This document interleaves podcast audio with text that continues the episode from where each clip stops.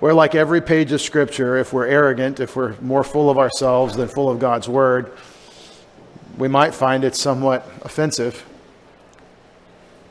There's a great preface for Sunday morning. The Word of God is about to be offensive. But we find it's in the household code where we're studying Titus 2, where Paul, just like in Ephesians and just like in Colossians, is saying there's a right way to conduct yourself in the household. Part of the Roman household in their culture involved household slaves. And so Paul is now going to address the slaves in Titus 2, beginning in verse 9. Now, we've heard a lot last week about how uh, the how Titus, we did a deep dive on 2 6 through 8 on how Titus is supposed to be an example for the young men of good work in his teaching, and how that is to basically put Christians in a, in a posture showing themselves an example, and therefore we live kind of in a fishbowl. That was uh, the deep dive in Titus 2 6 through 8. Now, we're going to survey mode again and go through uh, hopefully verses 9 through 15 today. Paul says, Urge bond slaves to be subject to their own masters in everything, to be well pleasing, not argumentative, not pilfering, not showing all, uh, but showing all good faith, so that they will adorn the doctrine of God our Savior in every respect. And then he summarizes what all this household code teaching is supposed to accomplish. We had, remember, older men in verse 2 are supposed to be temperate, dignified, sensible, sound in faith and love and perseverance. Older women are supposed to be the same thing, they're supposed to be that. But then they also have, Paul gives Titus instruction that they have a teaching responsibility, and it's to teach the younger women to be sound minded women. Good wives, obedient, but also lovers of their husbands, lovers of their children. I'll read it so they don't get in trouble going beyond what the text says. You have to be teachers of the good in verse 3 so that the older may encourage the younger women to love their husbands, love their children, be sensible, pure, workers at home, kind, subject to their own husbands, so that the word of God will not be dishonored. And we say, oh, wait a second. He's not, I know it's not up there yet. He's not saying, he's not saying that I want you to just do this because it's the right thing. it, it is true. He's saying older women need to help the younger women have a sound mind, be sensible about this part of life, because the Word of God is on display. It's so that the Word won't be spoken against. In other words, it's not just that your marriage is for you, your marriage and everything about your life is about God and about His work. And that means that it no longer has temporary, transitory insignificance. That means that your marriage, your life, your choices, your relationships have eternal significance because God is saying these are part of your witness for Christ. See what happens if you hang on to your life? Jesus says you lose it. If for his sake you lose your life, then you find it. What's this mean? This means that go to Ecclesiastes, everything's going away. It's like a vapor, it's very short. Time is ticking, it's very short, this life, however long you get. And so, if all there is is this transitory moment of my experience, that's not good enough. But when God says, Your choices matter to me eternally, now we see infinite significance because God is saying, I consider this important. I consider it significant. So now your marriage is your mission. And older women should be sound minding, literally, So for sophronizo, to cause to have a sound mind. They should be training the younger women in this in the sense of encouragement. And then Paul again goes after the young men. He says, Titus, you urge the young men, encourage them to be sensible. In all things, show yourself to be an example of good deeds with purity and doctrine, dignified, sound in speech, which is beyond reproach, so that the opponent will be put to shame, having nothing bad to say about us. Again, the young men, often a cause, listen, the young men, often a cause for the scandal. Young men are angry and all the things, and they're responsible to know everything, and they know very little. And all, you know, think about marriage. You make the biggest decision about how your life is going to turn out when you're young and clueless. And we pray that you have wise people around you to help you with this. But for the most part, we know how that goes, especially in the culture we live in. That's our that's that's the old people culture. We're the young people culture. We've separated, and so we're going to just do what we feel like doing because we think it's right. And we can all attest as we get a little bit of gray hair that um, you will pierce yourselves. Let me borrow something out of context. You will pierce yourselves through with many griefs, like the person who wants to get rich in this life. Now, the apostle has encouraged Titus to take the young men in hand. They're Cretans. Literally, they live on Crete, and he needs to train them by his example to be uh, pure in doctrine, dignified, sound in speech, beyond reproach, and so that the opponent will be put to shame. And again, we're on display. Pay no attention to the um, to the testing our speakers as we um, figure this out. All right, let's get into Titus 2 9 and sink down a little bit into what Paul says about slaves. First of all, he starts off with um, slaves, doulos. It's the stock word for somebody that is owned by another in the Roman system, a doulos. It's just a Greek word, it means slave. If you soften it by saying bondservant, then you're missing the point, I think, very often because it means that you, even if it's just for a period of time, a seven year bond, you still are owned by that person and you're still their property. And so, to our sensibilities, Americans, really because of our founding, if you think about history, because of the founding, not in spite of the founding, because of the founding, where we said all men are created equal. Because of our sensibilities as Americans and our desire for freedom and that heart cry to not be owned by others, and the, the that's really the whole argument in the uh, war for independence. We're English citizens, but they're treating us like slaves. This is unthinkable to us. But that's our sensibility based on our history, and it isn't what the scripture says. The scripture says if you find somebody that's a slave, and I argue that very likely the majority of the early church in Paul's day was enslaved. This is the lowest caste of society.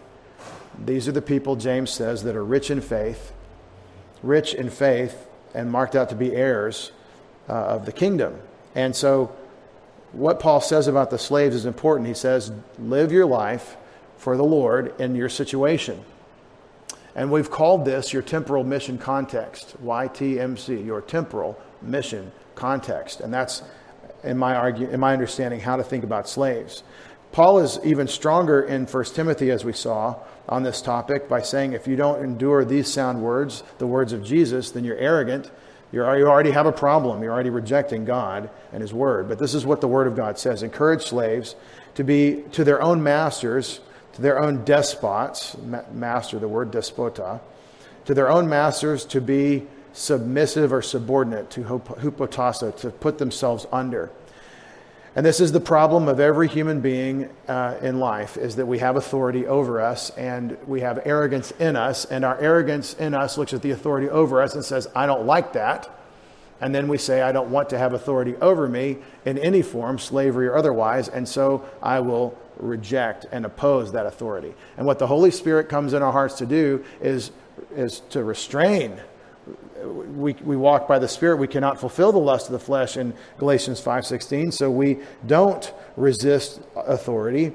We submit to the Lord, who is the author of all authority. And so that's the idea here is if you find yourself enslaved, this is your lot as a believer in Jesus Christ under the uh, ministry of God the Holy Spirit to subordinate yourself in everything, in all things, euarestos, to be pleasing and not talking back. Now, we're not dealing in a culture that has legal slavery, so um, you don't have to apply this directly to your situation. Uh, but that's its own testament to the wonders of what God has done for us in our history.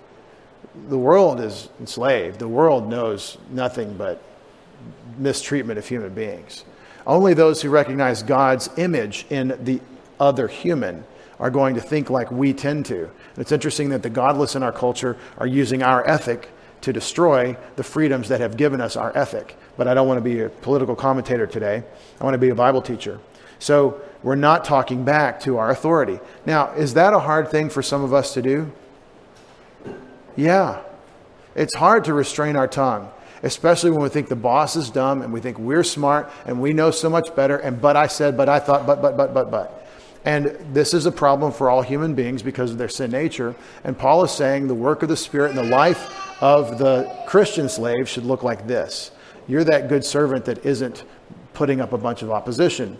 You should be rolling with it and working under the the strictures. Now, where would we go in the Bible to see God working in someone's life despite being enslaved? Where is that taught in the Bible as a central story, a central message that really helps us understand God is in it and God is working? Where in the Bible would you go to understand the way God is working despite someone being unfairly enslaved?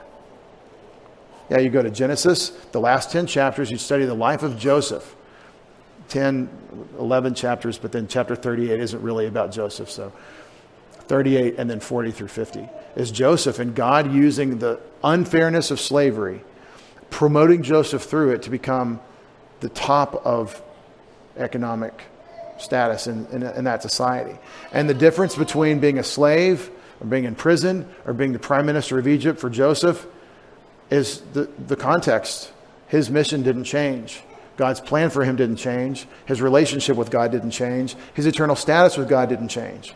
And so that's why I call these uh, discussions of slavery and submission to authority, this is uh, helping us to recognize our temporal mission context. All right, in verse 10, what else are they supposed to do? Not stealing by taking a little at a time. This is a, a specialized word for, uh, for stealing, but it, it's been translated pilfering, and that's good if you understand this is the little, uh, the little mouse that just grabs one piece at a time and squirrels it away.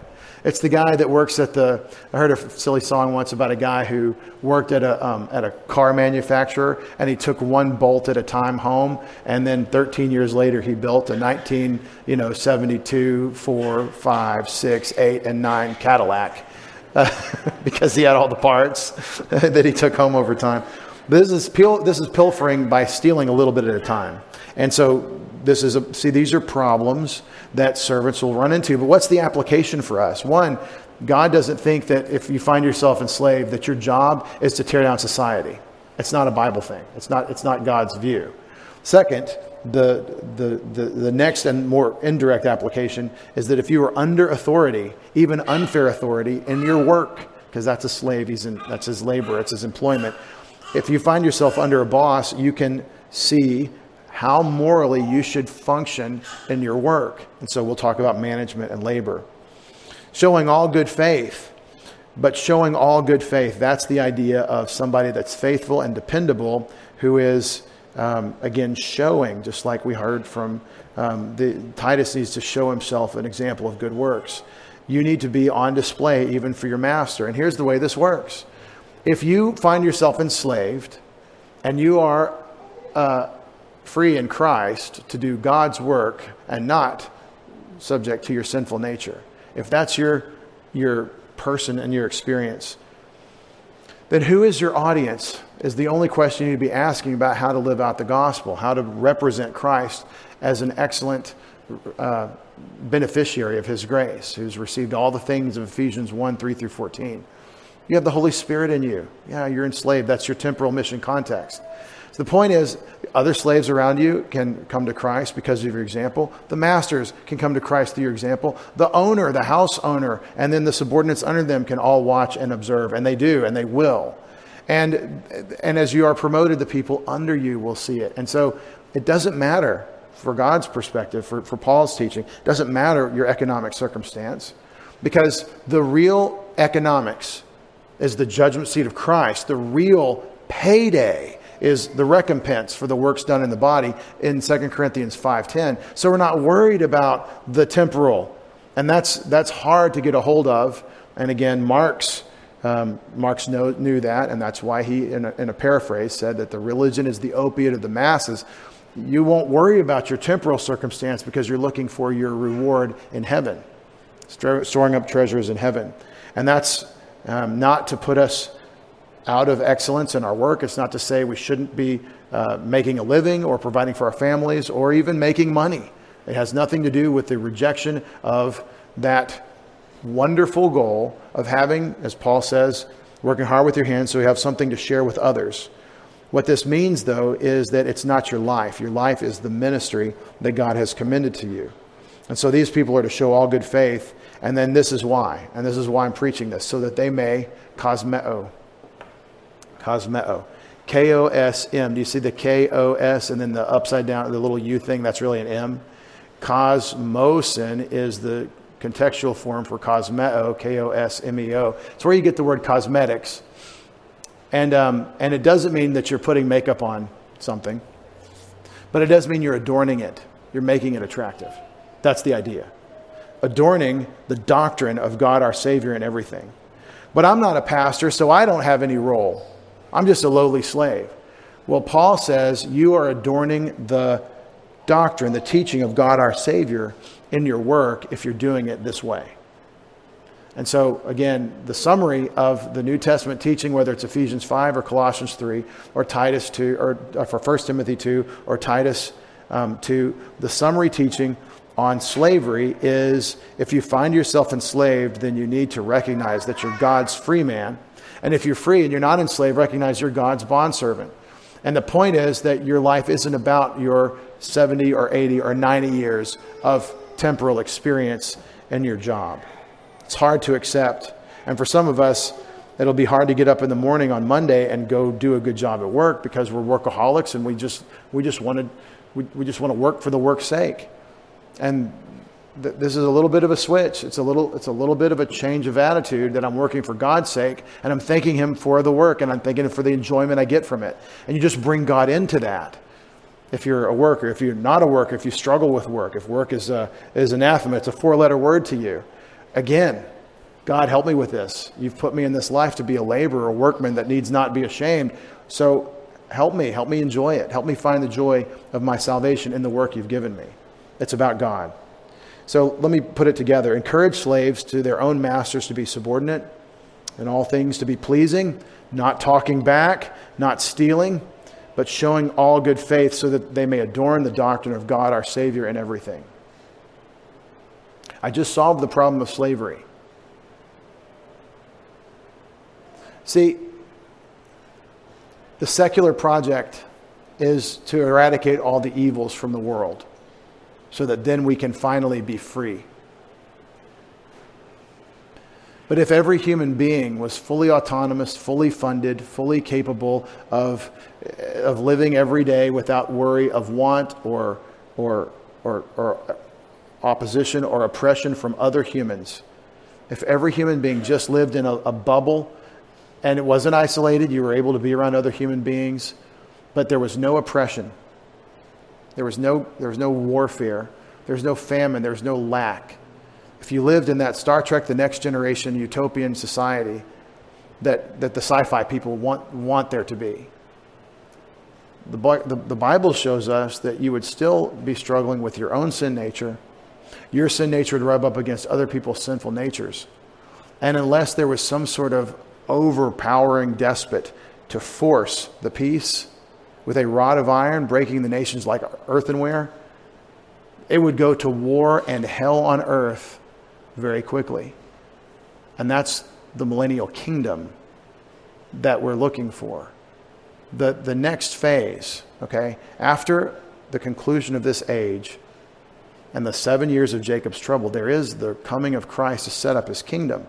And for a thousand years, humans with sinful natures will be ruled by Jesus in perfect environment with no warfare no, no damage in, from the nature. There won't be, I contend poison ivy will have run its course, right? The, the earth is no longer attacking us, it's just us.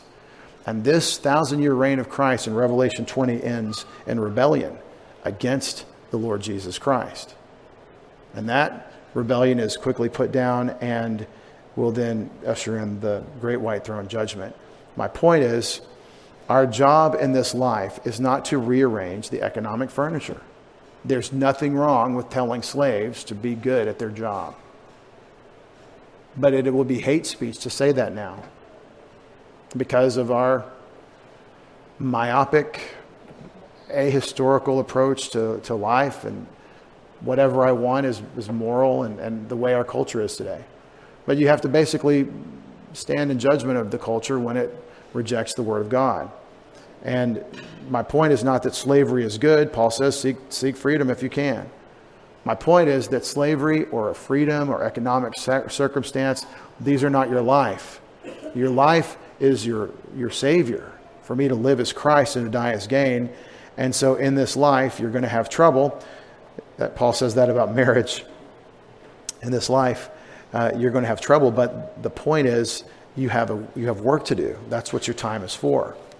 And so, reckoning that, and part of what I'm showing you in saying this is Paul is an apostle of the Lord Jesus Christ. The same things Jesus said about treasure in Matthew 6, Paul is, is instructing here by saying it's not about getting economically free, it's about being excellent in your work for God's sake. Now, why would I say that there are economics to being a good slave? Why would I say there's an economic recompense for the slave doing good work as unto the Lord? Well, I would say it because I read it from the Apostle Paul in Colossians chapter 3 and verse 24, which I'll just grab real quick. The slaves are to obey those of their masters in verse 22, but in verse 24, knowing that from the Lord you'll receive the reward, the misthos, of the inheritance, the kleronomia. You'll receive the reward of the inheritance. It is the Lord Christ whom you serve. It is economically to the slave's greatest advantage eternally to do what God is saying toward his authority for the gospel's sake. Well, I'm not Paul and I'm not Apollos, so I really can't be part of this building project of making disciples uh, that Paul talks about in 1 Corinthians 3 when he says the building project is Apollos watered and uh, I'm, I'm plant, I'm, i planted, Apollos watered, watered, but God was causing the growth, and we're building with these materials. I can't be part of the building project. I'm not a builder. Right here, the, even the lowly slave is a builder by what he says that they're adorning the doctrine of God our Savior. They're the finished carpenters on the, on the project, right? They're adorning the, the teaching.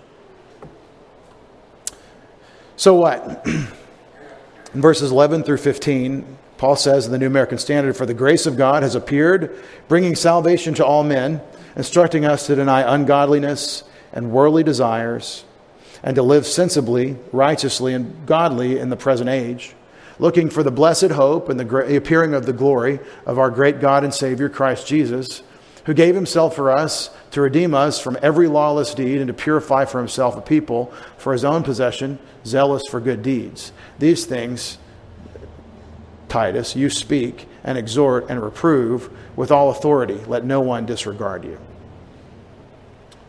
So we've had basically a third household code from Paul Ephesians 5, Colossians 3, now Titus 2. This is the, the household of the church family. It's that it's the church household. So like in 1 Peter 1 Timothy 3.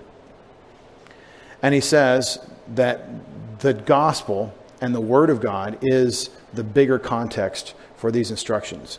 For, literally, it has appeared.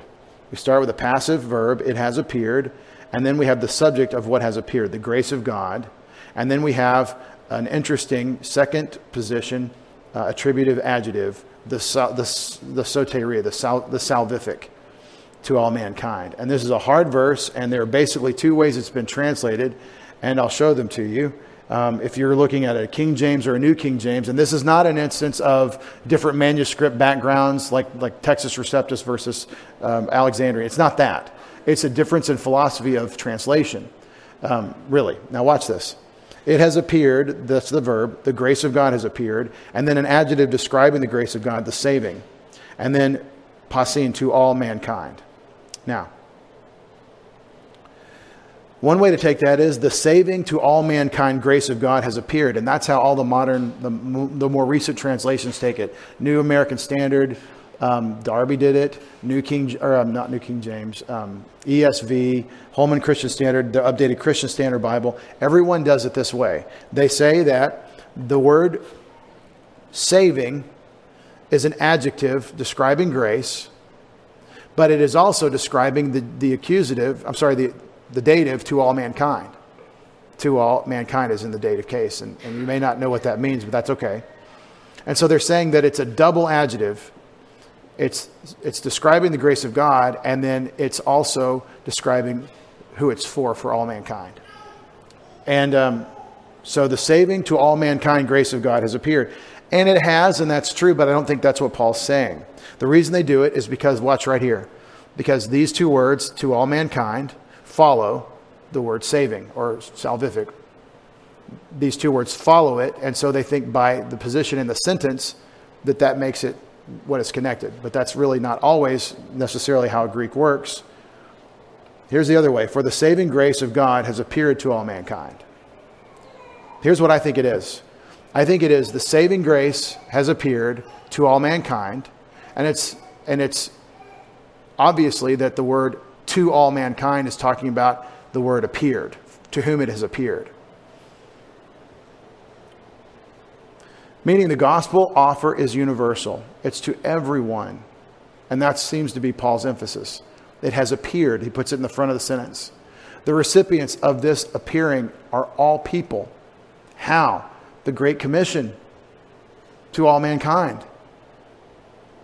And this is God's saving grace that has appeared to all mankind. This is my translation. For the saving grace of God has appeared to all mankind, which, by the way, people have tried the other way. They, they say it makes for universalism that all people are saved, whether they believe or not. And something that's not, that's not even an argument because it's not even what he says. It's not the saving of all mankind, grace has appeared. It's that the saving grace of God has appeared to all mankind. And the reason I think that is because what comes next in verse 12 training us. You have to in- interpret the, the participle, but it starts with training us so that, what is the grace of God? Train us. It trains us so that after denying impiety and the worldly lusts, a lot of people think Christianity is what we don't do. Well, what we don't do is a paragraph in the question of what is Christianity. There is what we don't do. Impiety is basically the opposite of godly. It's bad worship, not worshipful toward God. Piety or godliness is a reference to worshiping God appropriately, living a life of worship, and the worldly lust. This is, this is the sin nature in man and the world's system calling to it, attracting us to disobey our Creator. But these things, the, the, the grace of God trains us so that after denying impiety and the worldly lusts, sound mindedly, adverb first, and righteously and worshipfully, what? So that we may live in this present age. Now, I've put it in Greek order, and that makes it hard to read because we don't read things in this kind of order. But the Greek, the Greek person has no problem reading it this way. But I just want to show you what's highlighted. The, the word or the, the grace of God, has appeared to all men, trains us so that we may live in this present age the way God wants us to. Now, the grace of God is training us so that we may live in this present age sound mindedly, righteously, worshipfully, having put away impiety and worldly lust, the way God wants us to. The grace of God trains us so that we can live the way God wants us to. This is the opposite of the sacramental view of grace.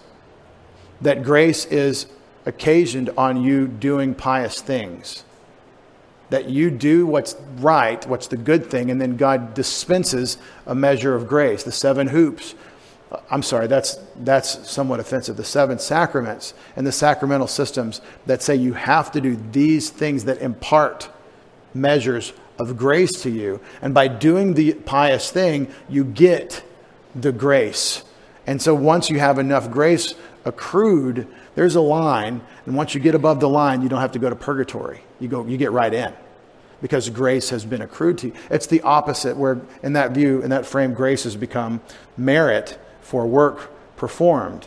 No, the grace of God that we've received, which is Jesus died for your sins without you doing anything about your sins, the grace of God has appeared for us. And it trains us because of the grace we've received. You have it. It trains you to walk as you should. Because you already have the grace of God, there is the obvious reciprocation of how you live in gratitude. In fact, we get the word gratitude from the same word, we get the word grace. Someone gives you something, so being the recipient, you are grateful. And that's what grace does. When God heaps his wondrous blessing of his son on you, and you live your life where eh, irrelevant. Eventually, you will either just end up with a seared conscience and the sin unto death, or you will catch for a second and say, wait a second, what has God done for me? And what does that call out in me? in my response of love to him. That's what he's saying that the grace of God trains you to do. Because after denying impiety and worldly lusts, we live in this present age sound minded, righteous, and worshipful. So, for the saving grace of God has appeared to all mankind, with the result that it's training us. And by the way, verses 11 through 15 are a long sentence. It's very challenging, and I know it's involved, but that's Paul, and that's what we signed up for. We wanted to read the Bible. With the result that this grace of God is training us so that after denying impiety and the worldly lusts, we may live, so that we may live sound mindedly, righteously, and worshipfully in the present age. That is a big bite of doctrine to chew on. But we're surveying, so let's keep going. In verse 13, he continues the, the participles. He says, While we're looking forward, this word prosdechomai is to look forward to, to anticipate, almost to live on your tiptoes. I'm welcoming this. Come on, let's have it. Even so, come, Lord Jesus. Why we're looking forward to, with anticipation, the blessed hope. The blessed hope and appearing. Uh, do you see this word? Epiphaneia, epiphany, the appearing of the glory of our great God and Savior, Jesus Christ. Now, what all doctrines are addressed here? Just let's catalog them. The coming of Christ, that it is our only hope, it is our blessed hope. So we're future oriented believers, and our hope, remember the three things that have to be there for there to be hope. It has to be an expectation. The basis of that hope has to be something that we can expect in, like the promises of God, and it is future oriented. You don't have it yet, it's future. That is what hope is in the Bible, and the ultimate hope, our blessed hope, is the glory the appearing of the glory of our great God and Savior, Jesus Christ. And so, um, again, let's look at the doctrines. You've got the doctrine of Christian hope, you've got the doctrine of the appearing of Christ, you've got the deity of Christ because he's called in Titus 2:13 our great God and Savior. I had a friend that doesn't believe in the deity of Christ. Well, he's not of the same essence as the Father. That's he calls that philosopher's religion. And he'll say, well, yeah, right there, he's God to me, our God. He's God to me, little g, but he's not God like of the same essence as the Father. And so, if you're like me, that just rings really flat. It just, I, I, how you got that from this was wanting it. you had decided beforehand.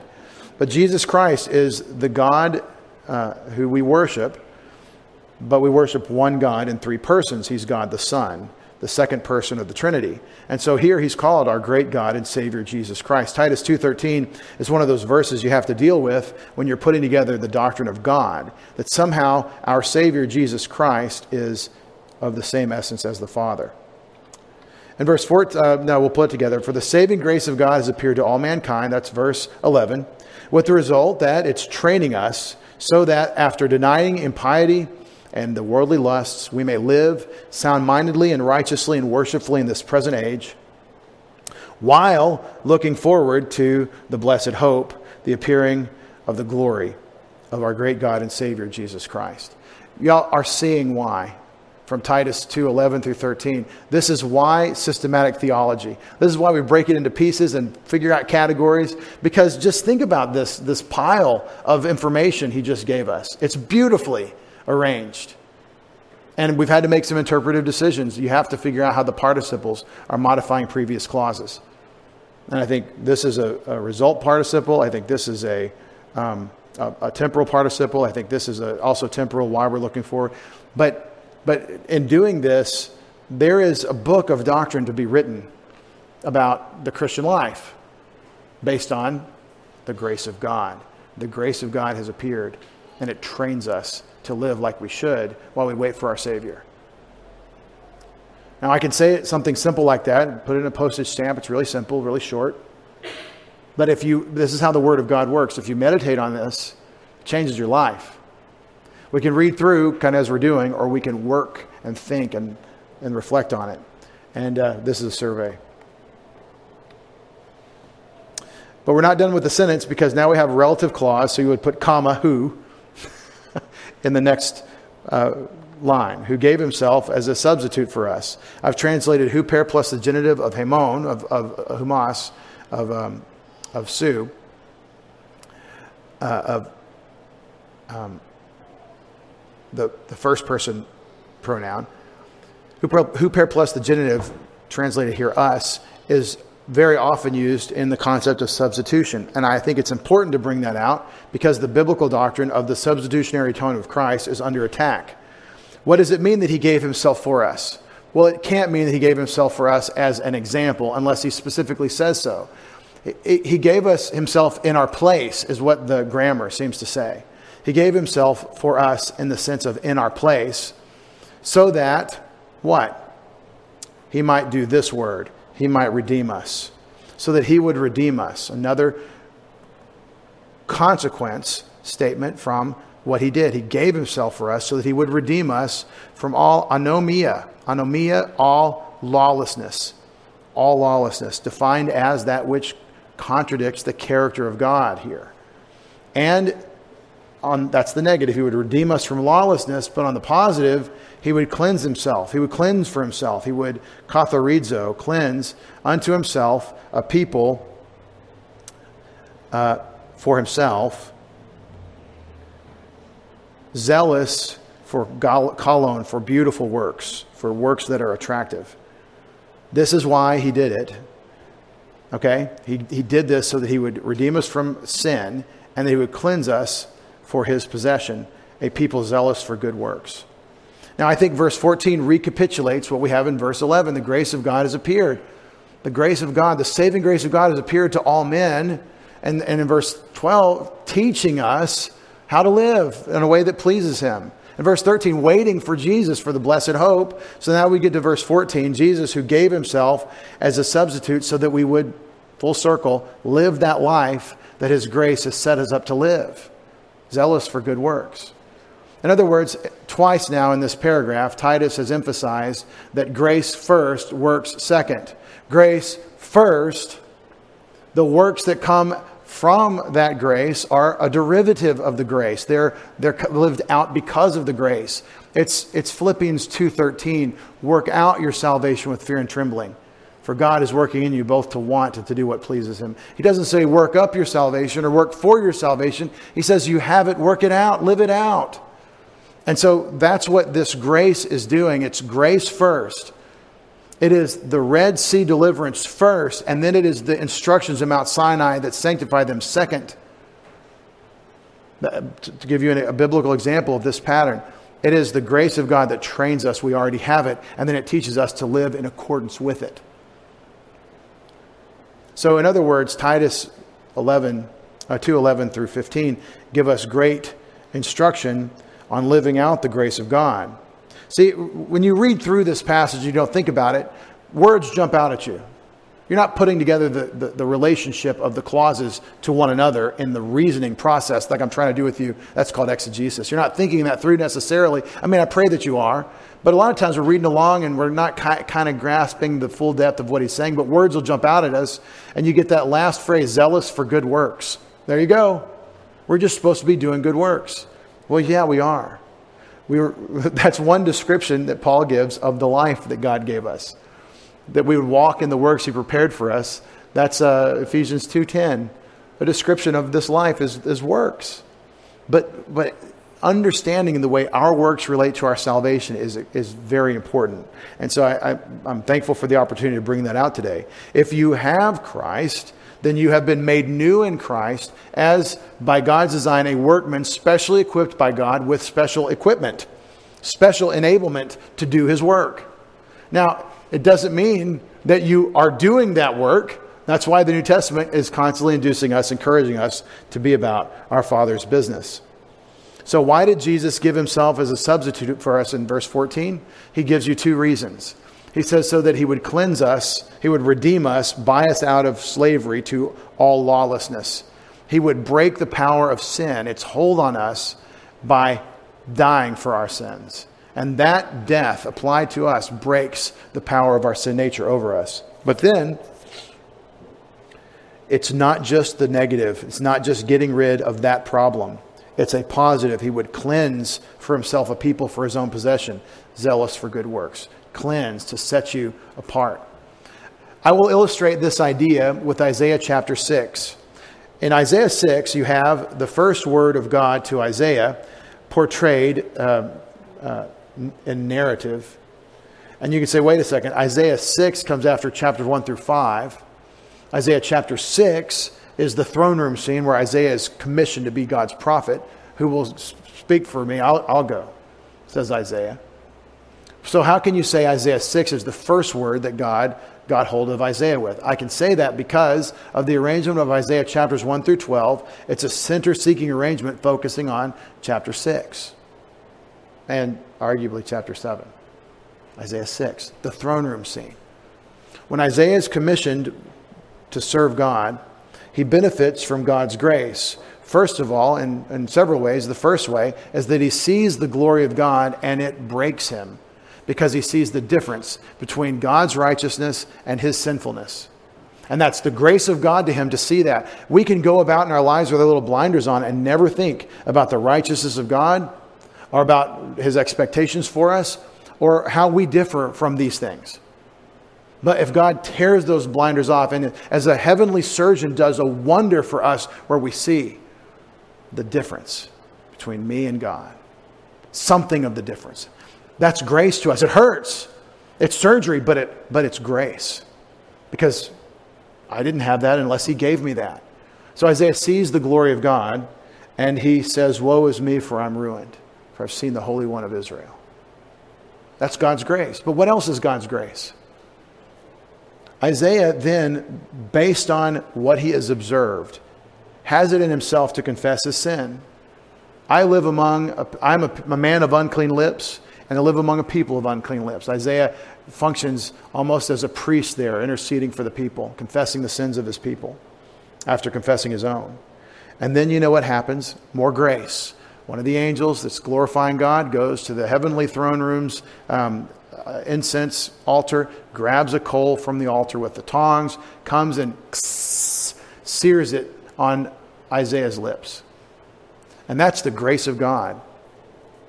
It's also a vision, it's a, it's a figure. But what is this? What's happening? The angel says to him, This has touched your lips, and you are cleansed. Isaiah confessed his sins. An angel did something with, the, with, with coal, and then he told him he was cleansed from his sin. That's God's grace. Isaiah doesn't deserve for his sins to be cleansed. He deserves to be wallowing in his sin and separated from God, at least in his experience. But the angel says, You've been cleaned, cleansed by this coal. So what? Obviously, the picture is that God is calling his prophet, one who will speak for him, the little miniature Bible 39 chapters of judgment, basically, and this is an oversimplification, but 27 chapters of comfort. The little miniature Bible, 66 chapters in Isaiah. He's going to speak for God, uh, not, as, not as long as Jeremiah and Lamentations, but almost as long. He's one of the great spokesmen for God. And now the point at which he sinned, that's been cleansed, is fit for service because he's cleansed, he's clean. And so then God says, who will, who will go for us? Who will be a messenger for us? And Isaiah says, I'll go. Does he deserve to go speak for God? No. No human being does except Jesus Christ, the God man, born of the Virgin, without sin, never having experienced personal sin. He's the only one who deserves what we receive in grace. He deserves it. It is his message and it's his privilege to carry that message. But God makes Isaiah fit for it. He doesn't deserve it, but he is made able. This is the grace of God. Whether it's seeing the difference and seeing your problem of sin and being prompted to confess it, whether it's the cleansing you receive from, the, from that or the commission to go and speak for God, it's God's grace from beginning to end. And then Isaiah went through a lifetime of ministry, and I believe uh, Hebrews 11 says he was sawn in half for his trouble. At the conclusion of Isaiah's works, when his time on this life was done, he was sawn in half, according to uh, the writer of Hebrews. At least one of the prophets was, and this would have been uh, under, I believe, Manasseh.